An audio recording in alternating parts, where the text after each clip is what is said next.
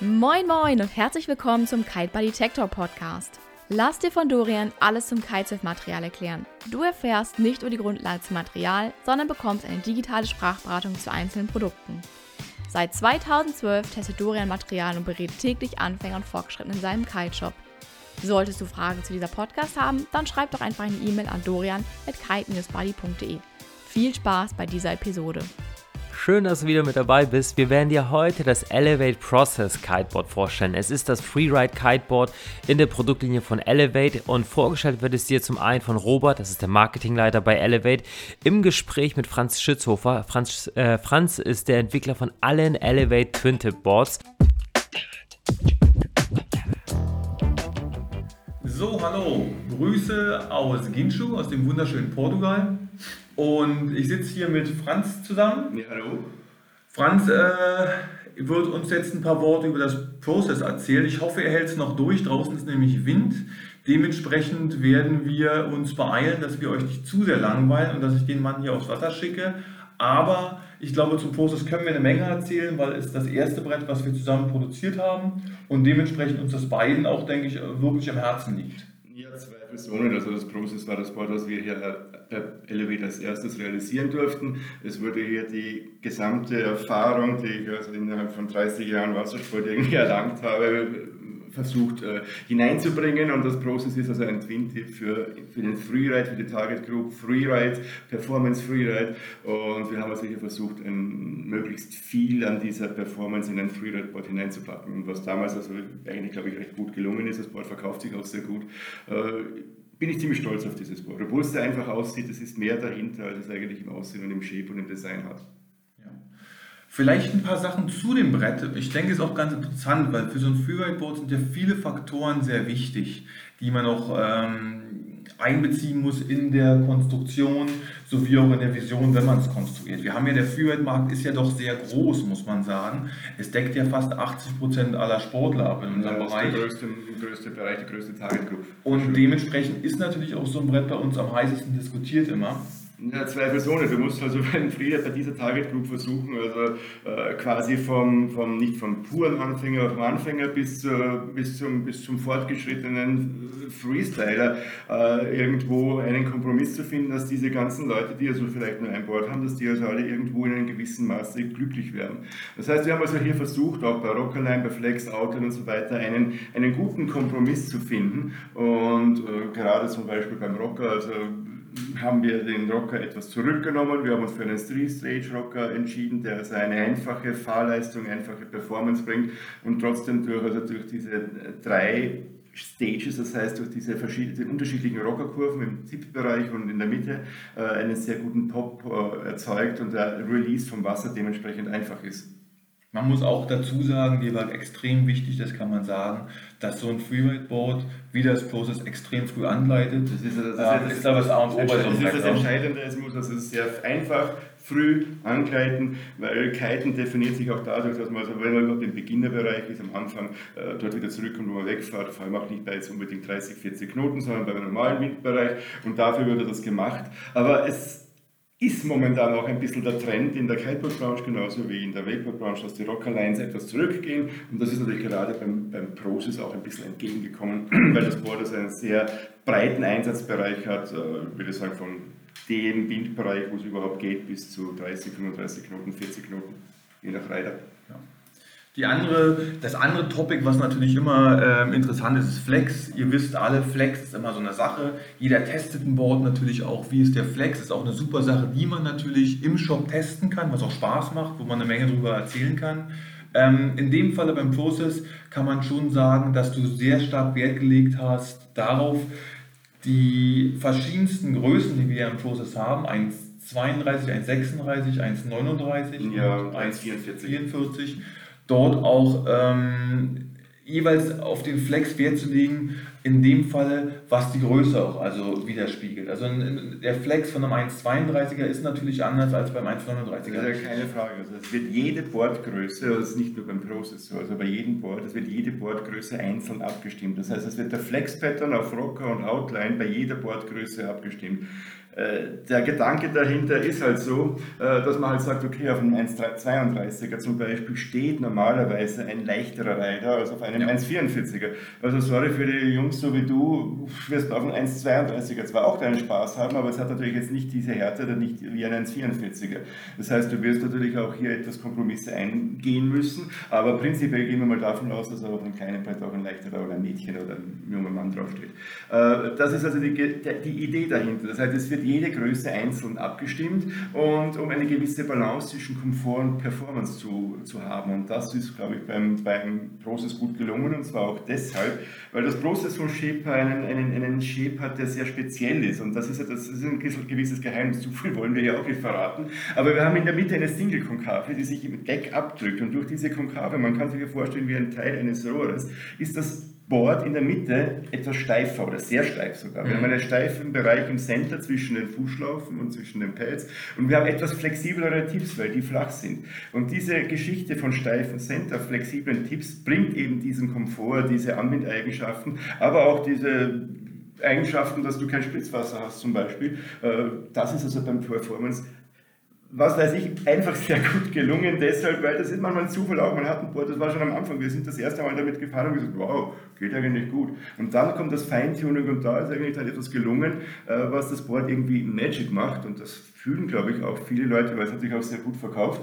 Äh, das, muss, das spürt man. Das spürt man, wenn man damit fährt. Man denkt sich, wow, einfach, macht Spaß. Es ist einfach zu fahren, aber einfach Spaß, Spaß zu fahren. Spaß. Ne? Es ist so für, man, man stellt jeden eigentlich rauf und man merkt sofort, ey, das geht gut, ja. das läuft gut Höhe, die Tricks funktionieren. Das ist, so soll es ja auch sein irgendwo. Das ja. das, das, du hast genau jetzt eigentlich gesagt, das Anforderungsprofil eines Freeride-Boards. Spaß für jedermann, Spaß von Anfang bis zum High-End-Rider, sowas wissen wir. Genau.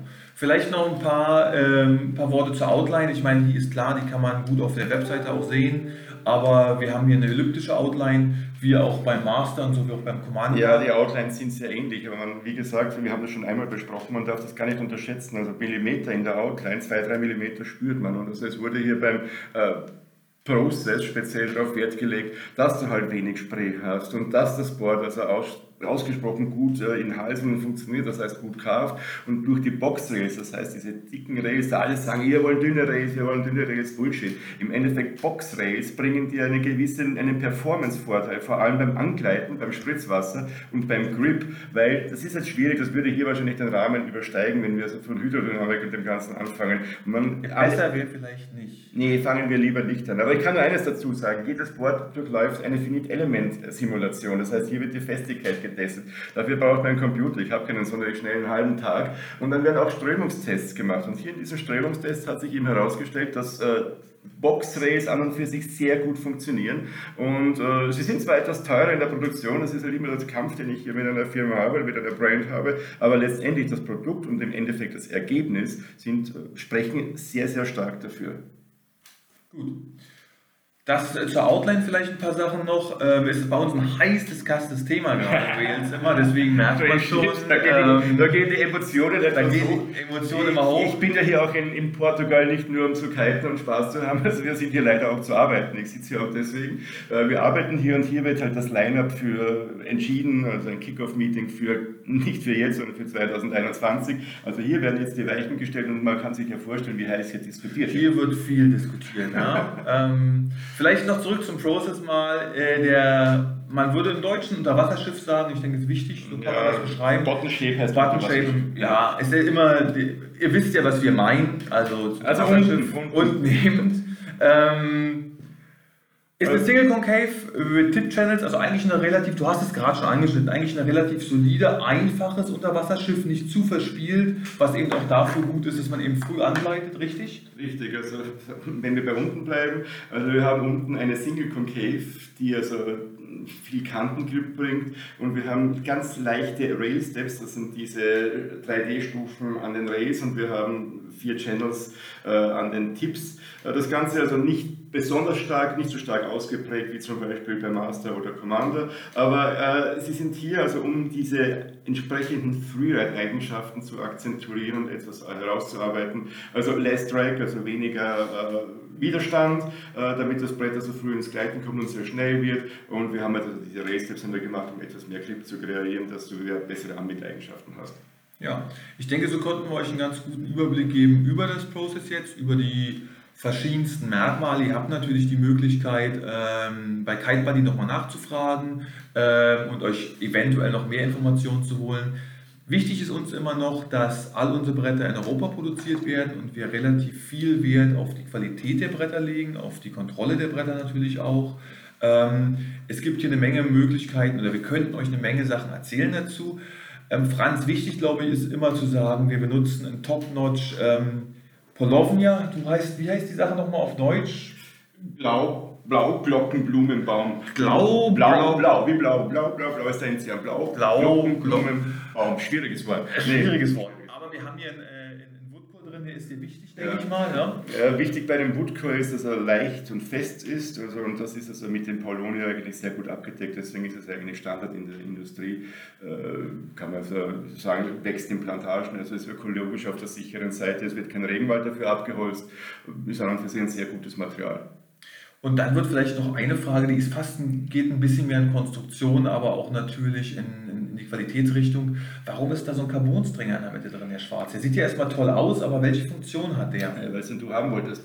Ähm, das hat einen, einen ganz simplen Grund. Also auch bei dem einfachen Einsteigerbrett, sprich nicht, das ist kein Einsteigerbrett, bei einem Freeride-Board versuchen wir, äh, den Reverse Flex minimal zu halten, weil auch mit einem Reverse Flex äh, man durchaus Loaded Moves machen kann. Man kann normal springen. Und wenn man also auch bei einem hohen Sprung etwas unsanfter landet, dann passiert es manchmal, dass das Brett flach gedrückt wird. Und das wollen wir also durch diesen Carbon-Stringer minimieren, weil jedes jedes Mal, wenn das Board flach gedrückt wird, würde es die Geschwindigkeit reduzieren, was wir also nicht wollen. Wir wollen, dass das Board mit der gleichen Geschwindigkeit aus dem Move rauskommt, wie es rein, der reinfährt. Und das ist also der Grund, warum wir hier oben ein Carbon haben.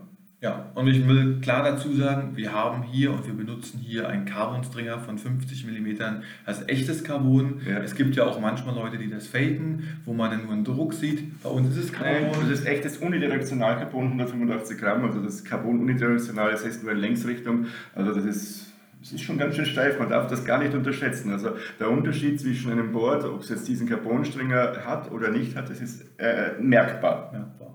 Größen haben wir euch schon, glaube ich, gesagt. Ähm, jetzt kann man als Abschluss noch sagen, für wen ist so ein Freeride-Board eigentlich? Ich habe ja vorhin gerade gesagt, 80% unserer ähm, Sportler, will ich es mal nennen, benutzen ja, sind ja eigentlich Freerider. Wir können eigentlich fast sagen, es ist für jedermann. Aber, oder kann man irgendwas noch sagen, dass es für, ein, für eine spezielle Zielgruppe ist, das Process? Also das kann man jetzt so kategorisch würde ich das jetzt nicht nennen. Du kannst das Process eigentlich einem jeden geben und wie wir am Anfang schon erwähnt haben, es wird jeder im Endeffekt nach einer Stunde, wenn er eine gute Session hatte, mit einem Smile rauskommen. Und das ist eigentlich das, Ziel oder das ist das Target dahinter. Wir wollten mit dem Process ein Board machen, mit dem wir eine sehr, sehr äh, breite Zielgruppe so glücklich wie möglich machen.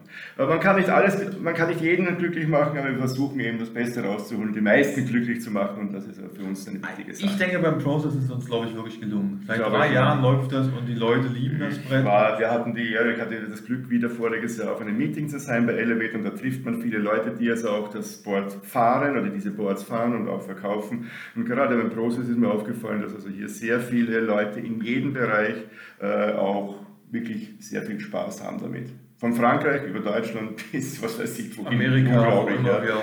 Ja Ja, hätte ich mir nicht gedacht bei einem Board, was von, von wenn man es das erste Mal sich ansieht, man denkt eigentlich ein einfaches Board, aber es ist manchmal in der, in der Einfachheit ist auch das, das ist also eine Maxime von mir, äh, es muss nicht immer äh, viel Gimmick oder irgendwas drauf sein, einfach und einfach gut funktionieren. Das ist das Entscheidende, was das, ein gutes Design im Endeffekt ausmacht. Gut. Hoffe ich mal, dass wir euch das Process ein bisschen näher bringen konnten. Wie gesagt, wenn Fragen weiterhin bestehen, könnt ihr uns natürlich auch gerne eine E-Mail schreiben. Aber noch besser ist es natürlich, ähm, in eurem Shop KiteBuddy einfach äh, vorbeizukommen und da kriegt ihr auf jeden Fall einen tollen Service und eine tolle Beratung. Das war es erstmal von uns. Servus. Franz. Alles klar, Servus nach Wie, Norddeutschland. wie sagt man bei euch Papa? Ha? Tschüss. Nein, das sagt man in Deutschland. Bei uns sagt man Servus eigentlich. Nee, bei euch sagt man Papa. Ich, Papa. Hm, Okay, wenn du meinst, dass, wenn du mir das als Berliner so erklärst, dann akzeptiere ich das ganz einfach. einfach schöne. Grüße. Schöne, schöne. Tage, schöne Zeit, wir gehen aufs Wasser. Tschüss.